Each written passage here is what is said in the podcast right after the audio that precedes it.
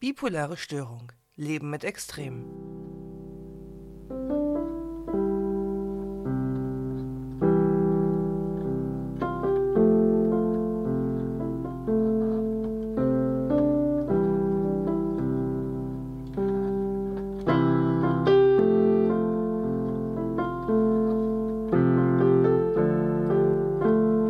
Jeder von uns kennt gute und schlechte Tage. Aber bei Personen mit einer bipolaren affektiven Störung trifft das Sprichwort himmelhoch jauchzend zu Tode betrübt zu. Mein Name ist Veronika, ich bin 38 Jahre alt und bei mir wurde vor sieben Jahren die Diagnose bipolare affektive Störung gestellt. Dieser Podcast ist mir eine Herzensangelegenheit, denn es bedarf noch einiges an Aufklärungsarbeit zu leisten. Herzlich willkommen zu einer neuen Folge von Bipolare Störung Leben mit Extrem. In der heutigen Folge geht es noch einmal um den stationären Aufenthalt in einer Klinik. Ich werde morgen stationär aufgenommen in einer psychosomatischen Klinik hier oben in Norddeutschland. Mit meinem mobilen Aufnahmegerät werde ich mich in den nächsten sechs Wochen ein wenig begleiten. Ich werde ein wenig von meinem Klinikalltag erzählen, von den Therapieangeboten und so weiter. Noch kurz vorweg wie immer der Hinweis, dass das Hören dieses Podcasts keine Psychotherapie oder das Konsultieren eines Facharztes ersetzen kann. Ich berichte hier von meinen persönlichen Erfahrungen und möchte die recherchierten Informationen gerne mit dir teilen. Der Einfachheit halber und um einen guten Redefluss zu gewähren, werde ich in dieser Folge sowohl die männliche als auch die weibliche Form verwenden. Morgen ist es also soweit. Morgen werde ich in einer psychosomatischen Klinik aufgenommen, die tiefenpsychologisch ausgerichtet ist. Doch was ist eigentlich eine psychosomatische Klinik? Was ist der Unterschied zu einer Psychiatrie? Laut Wikipedia bieten diese stationäre und zum Teil auch tagesklinische therapeutische Unterstützung bei psychosomatischen und psychischen Störungen an. Im Gegensatz zur psychiatrischen Klinik werden keine Notfälle, zum Beispiel akute Suizidgefahr oder akute Schizophrenie usw. behandelt. Also ich bin mir dessen bewusst, dass mich diese Klinik, wenn ich mal so richtig, richtig akut bin, nicht behandeln kann. Psychosomatische Kliniken verfügen halt eben nicht über einen geschützten Intensivbereich. Ja, was sind meine Ziele für diesen Aufenthalt? Ganz großes Thema bei mir ist gerade eine Medikamentenumstellung. Ich denke, in sechs Wochen ist doch eine Umstellung möglich. Wobei ich auch schon das abzusetzende Psychopharmaka um die Hälfte im ambulanten Setting reduzieren konnte. Medikamentenumstellung ist immer eine etwas heikle Angelegenheit, gerade was die Stimmung anbelangt, als auch etwaige Nebenwirkungen. Manche Nebenwirkungen treten nur zu Beginn der Behandlung auf, mit anderen muss man sich irgendwie arrangieren und lernen, damit zu leben. Und manche treten erst als Langzeitnebenwirkung auf. Eine regelmäßige Blutüberprüfung sowie EKG sind bei Dauereinnahme von einer sogenannten Phasenprophylaxe wichtig und notwendig. Ich habe jetzt die Möglichkeiten an Phasenprophylaxe ziemlich ausgeschöpft. Mehr Medikamente gibt es für die Behandlung der bipolaren Störung nicht. Meine Hoffnung auf das neue Medikament ist sehr groß. Ich hoffe inständig, dass ich es gut vertragen werde. Sonst bin ich, was Medikamente anbelangt, am Ende mit meinem Latein. Meine Psychiaterin glaube ich auch. Apropos Psychiaterin und Medikamente. Ich suche noch einen Interviewpartner oder eine Interviewpartnerin für eine Folge über die gängigen Medikamente, die zur Behandlung einer bipolaren Störung eingesetzt werden. Also gerne weiterzählen. Kontakt ist über Instagram oder per Mail möglich. Ich stelle beides nochmal in die Show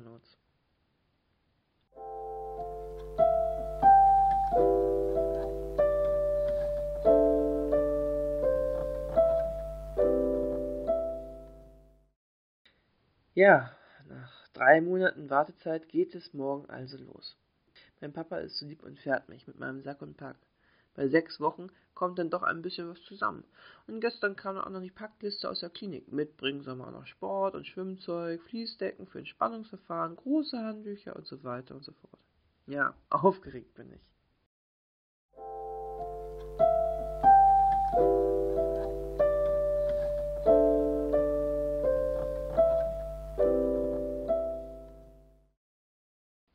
Tag 2. Guten Morgen. Die erste Nacht in der Klinik ist vorbei. Ich sitze gerade beim Kaffee auf dem Zimmer. Gestern Abend war ich dann doch einfach platt vom Tag. Ich habe soweit gut geschlafen im ungewohnten Bett. Bevor ich die Klinik gestern betreten durfte, wurde erstmal ein obligatorischer Corona-Test durchgeführt. Als das Ergebnis ermittelt war und mein Test negativ ausgefallen war, erhielt ich eine Mappe mit den Terminen für das Aufnahmeprozedere der ersten zwei Tage. Dann lagerte ich erstmal mein Gepäck zwischen und betrat die Klinik.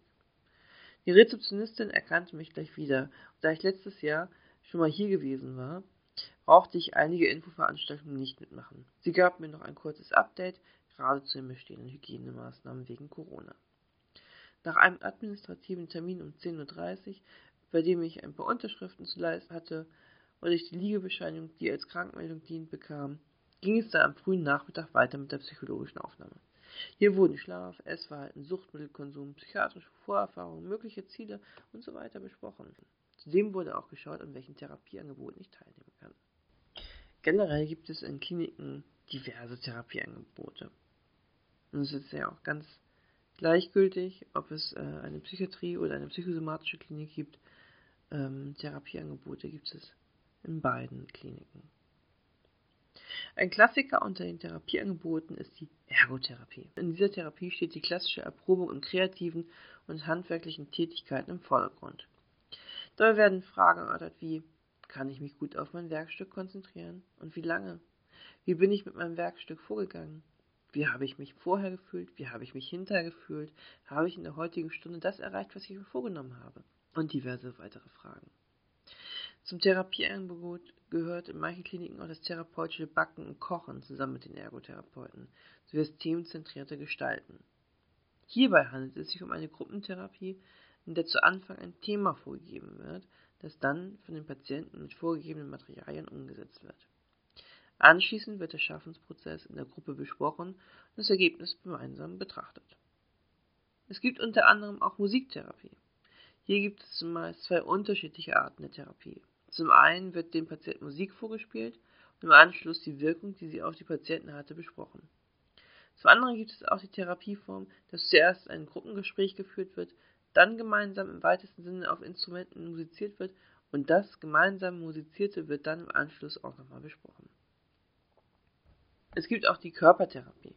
Wie der Name schon sagt, steht hier neben den Gesprächen das Erleben im Hier und Jetzt durch den Körper im Vordergrund. Der Therapeut hat hier eine ganze Reihe an Übungen im Angebot, die erlebt und gefühlt werden können. In Gesprächstherapiegruppen werden entweder Themen von Therapeuten vorgegeben, die die Gruppe dann bespricht, oder es werden Gesprächsthemen von den Patienten innerhalb der Gruppe gesammelt und dann wird sich gemeinsam auf ein Thema geeinigt, das besprochen werden soll. In psychoedukativen Gruppen wird Wissen über die Erkrankung vermittelt oder zu einem bestimmten Thema, das mit der Erkrankung zu tun hat, wie zum Beispiel das metakognitive Training. Es gibt je nach Klinik auch eine ganze Reihe an psychoedukativen Angeboten. Je nach Klinik arbeiten auch Hundetherapeuten dort und bringen Therapiehunde mit. Dies ist noch ein relativ neues Therapieverfahren. Aber es zeigt sich, dass Tiere einen positiven Einfluss haben.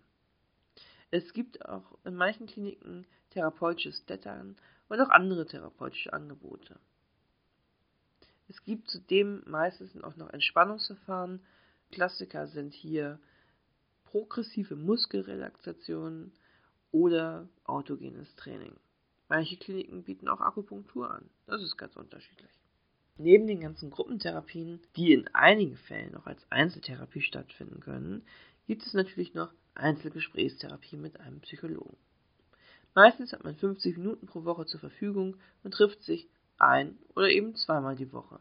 Die Einzeltherapie mit einem sogenannten Bezugspsychologen ist der Dreh- und Angelpunkt der Behandlung. Hier können Themen aus der Gruppentherapie nachbereitet werden.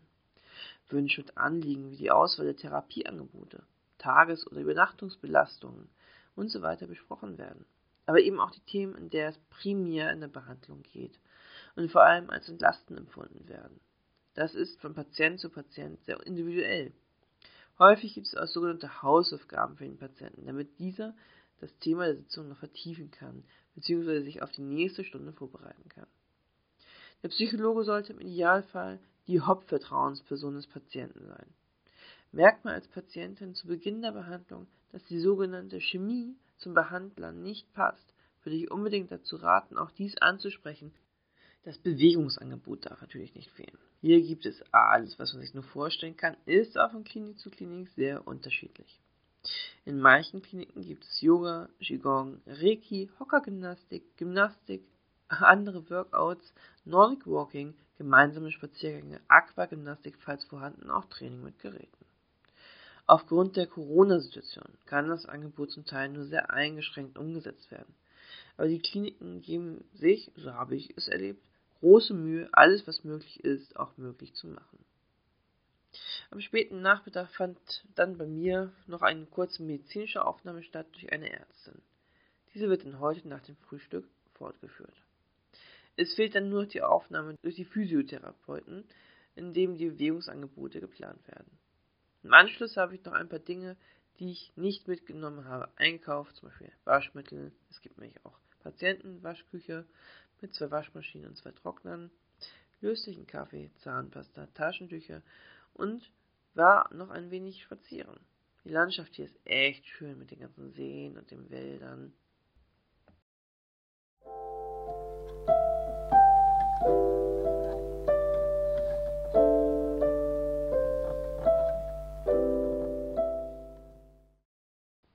Es ist Freitag. Viele Patienten sind am Wochenende in Belastungserprobung. Also meistens bedeutet das, dass sie zu Hause sind. Aus therapeutischen Gründen.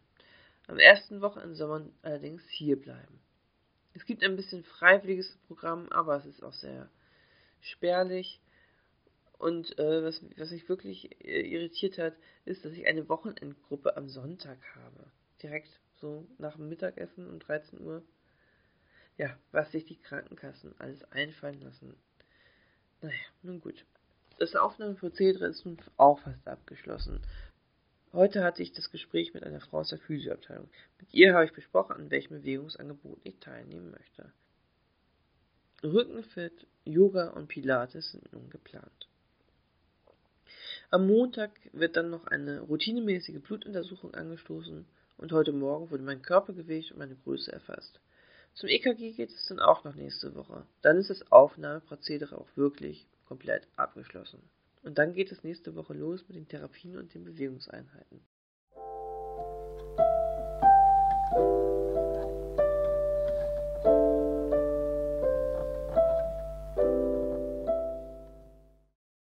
Ja, die ersten zwei Wochen sind um.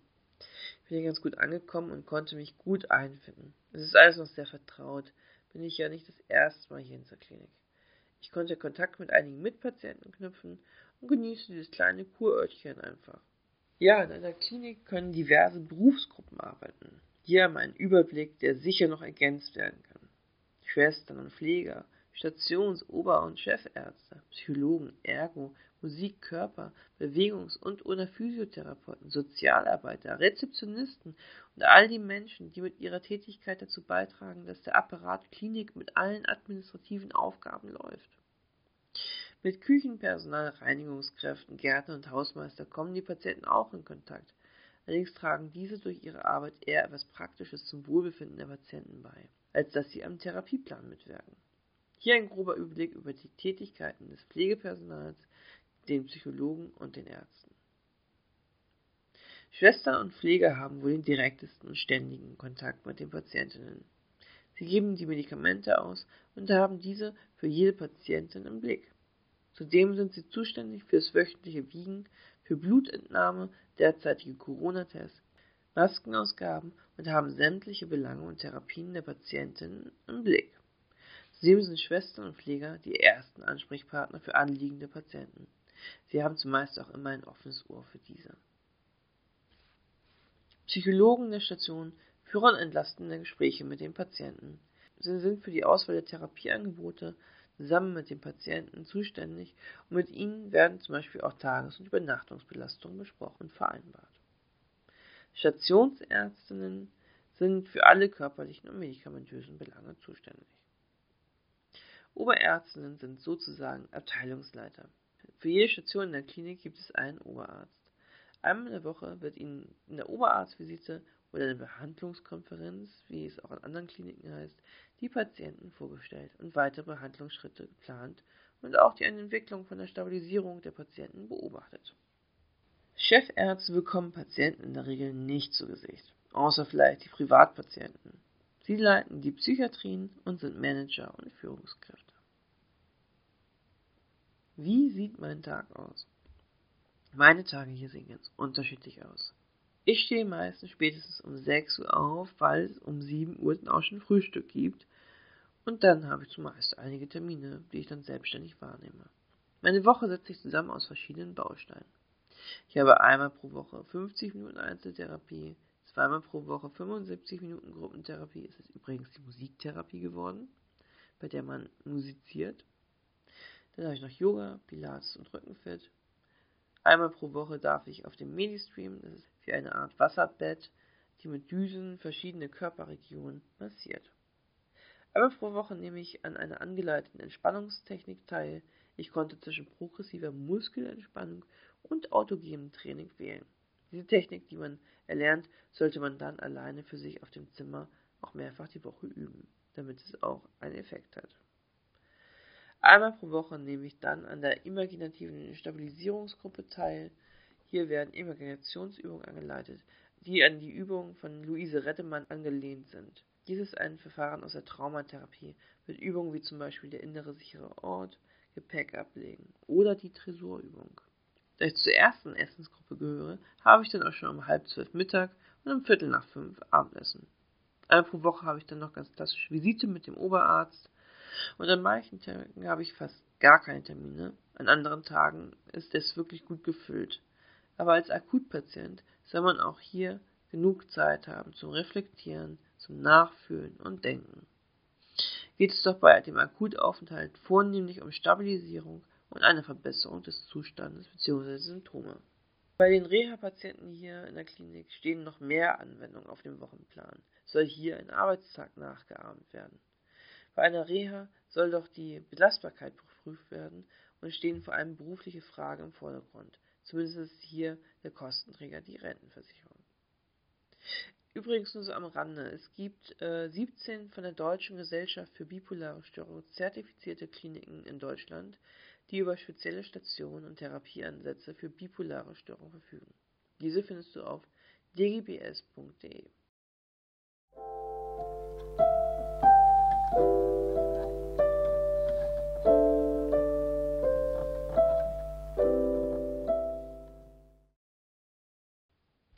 irgendwie läuft das alles ganz anders als geplant. Viereinhalb Wochen sind nun von sechs geplanten Wochen um. Morgen geht's nach Hause. Aus Gründen. Das ist okay. Es ist nun mitten in der Nacht. Ich sitze in einem der WLAN-Räume, verfasse diesen Beitrag. Meine Bettnachbarin schläft und ich bin ein bisschen schlaflos und aufgeregt, weil ich nachher abgeholt werde und es heimgeht ging ich vor viereinhalb Wochen mit nach unten gezogenen Mundwinkeln und einem Blick, als würde ich jeden Moment zum Axtmörder mutieren durch die Welt, konnte ich jedoch mein Lachen wiedergewinnen. Und einfach auch mal meine Erfolge, die ich seit Diagnosestellung hatte, feiern. Und einfach gut drauf sein, ohne abzuheben. Einen großen Schritt auf mich zugehen und ein Stück weit loslassen. Es gab viele gute Impulse und Erkenntnisse, aber das Gefühl, das ich von dieser Klinik kenne und so schätze, nämlich gemuckelt zu werden, stellt sich nicht so richtig ein. Und zum Teil war der Aufenthalt einfach überschattet durch die Pandemie, aber auch durch eine schmerzhafte Entzündung und Überreizung der Muskel- und Sehnenansätze in meinem linken Unterarm. Es ist wie es ist.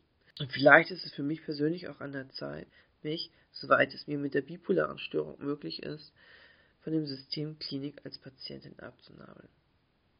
Doch dieser Aufenthalt war wichtig und gut, ich habe neue Ansätze gezeigt bekommen, neue Ideen, wie es weitergehen kann, auch mit der Medikation. Neuen Mut und die Erkenntnis, mir selbst wieder mehr vertrauen zu lernen.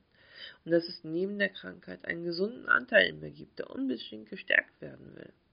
Ich habe diesen kleinen Kurort genossen, mit den Seen, den Wäldern, dem Kurpark, diese grandiosen Sonnenaufgänge über dem See, der direkt bei der Klinik liegt. Mein Behandlungsteam hier vor Ort ist aufgeschlossen gegenüber neuen Möglichkeiten und steht hinter mir und hat mich in meinem Weg bestärkt. Das tut gut und auch zu wissen, dass ich, wenn ich sie brauche, immer hierher kommen kann.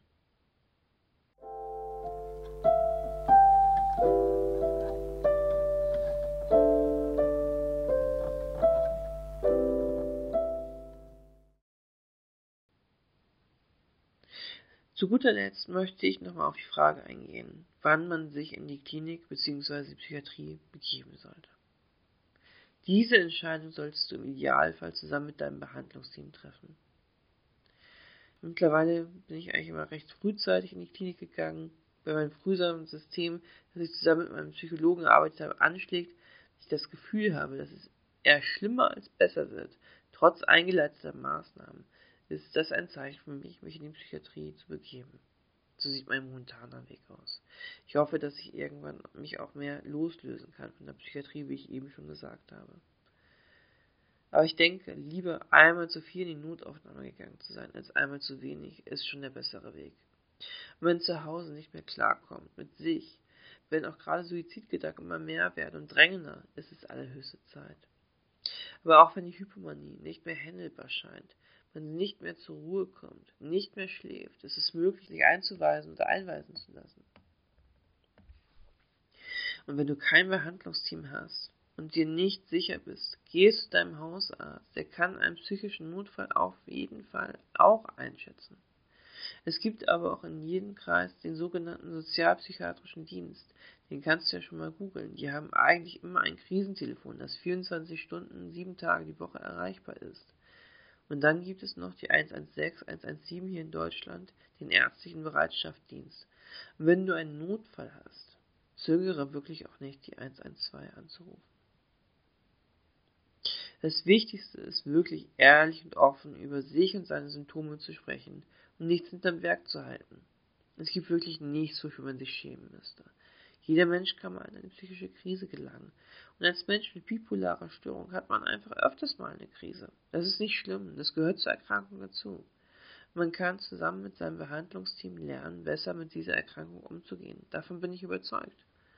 Aber wie, wie ich in der ersten Folge schon erzählt habe, ist es wichtig, die Episoden möglichst frühzeitig zu behandeln. Denn wie die DGBS, die Deutsche Gesellschaft für bipolare Störung, auf ihrer Homepage schreibt, mit jeder neu auftretenden Krankheitsepisode verschlechtert sich der Gesamtverlauf der Erkrankung. Die Abstände zwischen den einzelnen Episoden werden immer kürzer. Daher ist es notwendig, jede neu beginnende Episode möglichst schon am Anfang abzufangen und die Stimmungslage des Patienten so schnell wie möglich zu stabilisieren. Als zögere bitte nicht, die Hilfe zu holen und zögere bitte nicht in die Psychiatrie zu gehen. Du kannst dich ja schon einmal in einer stabilen Situation mit den Psychiatrien in deiner Umgebung auseinandersetzen und welche in Frage kommt, beziehungsweise welcher auch dein Sektorkrankenhaus beziehungsweise deine zuständige Psychiatrie im Notfall wäre. Recherchiere doch einmal die Notfallnummern dieser Psychiatrie und speichere sie dir für einen eventuellen Notfall in dein Handy.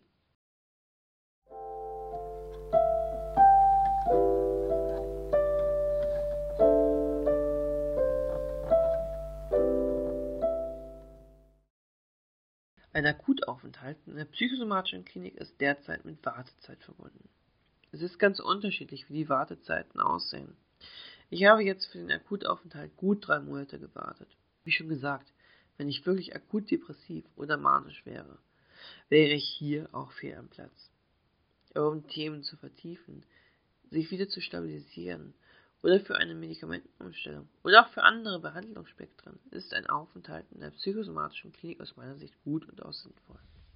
Zum Schluss möchte ich noch einmal erzählen, dass ich auch schon mit den Akutmaßnahmen, die die Psychiatrie im Notfall einsetzt, konfrontiert wurde. Es ist nun auch schon mittlerweile sechseinhalb Jahre her und diese Maßnahmen sind nicht schön. Und wie Professor Dr. Med Reimer in der letzten Folge auch gesagt hat, sind dies in der Regel Maßnahmen, die nur als letzte Option eingesetzt werden.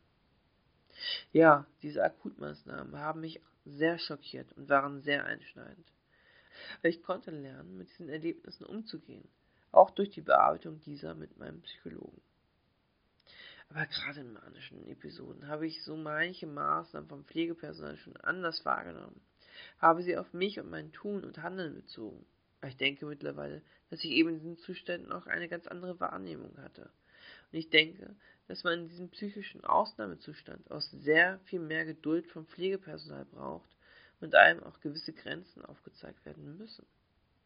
Ja, manchmal sind Pfleger und Schwestern genervt. Manchmal haben sie vielleicht gerade nicht die Zeit für einen, die man als Patient gerade bräuchte. Manchmal sind Ärzte und Psychologen vielleicht auch komisch. Aber auch das sind alles nur Menschen. Was man in der Psychiatrie auf jeden Fall braucht, ist Geduld. Und auch in einer psychosomatischen Klinik. Manchmal werden Situationen auch zur Geduldsprobe. Und manchmal muss man auch etwas Vehemenz mitbringen als Patient. So habe ich die moderne Psychiatrie und auch die psychosomatische Klinik bis jetzt erlebt. Jeder erlebt das anders. Manche erleben sie vielleicht negativ besetzter. Ich möchte dich auf jeden Fall ermutigen. Such dir bitte Hilfe, wenn du nicht mehr weiter weißt und nicht mehr klarkommst. Ich hoffe, du konntest etwas Neues für dich aus dieser Folge mitnehmen. Folge mir auch gerne auf Instagram unter bipolare Störung oder unter Hashtag bipolare Störung Leben mit Extrem. Vielen Dank fürs Zuhören und bis zum nächsten Mal. Alles Liebe.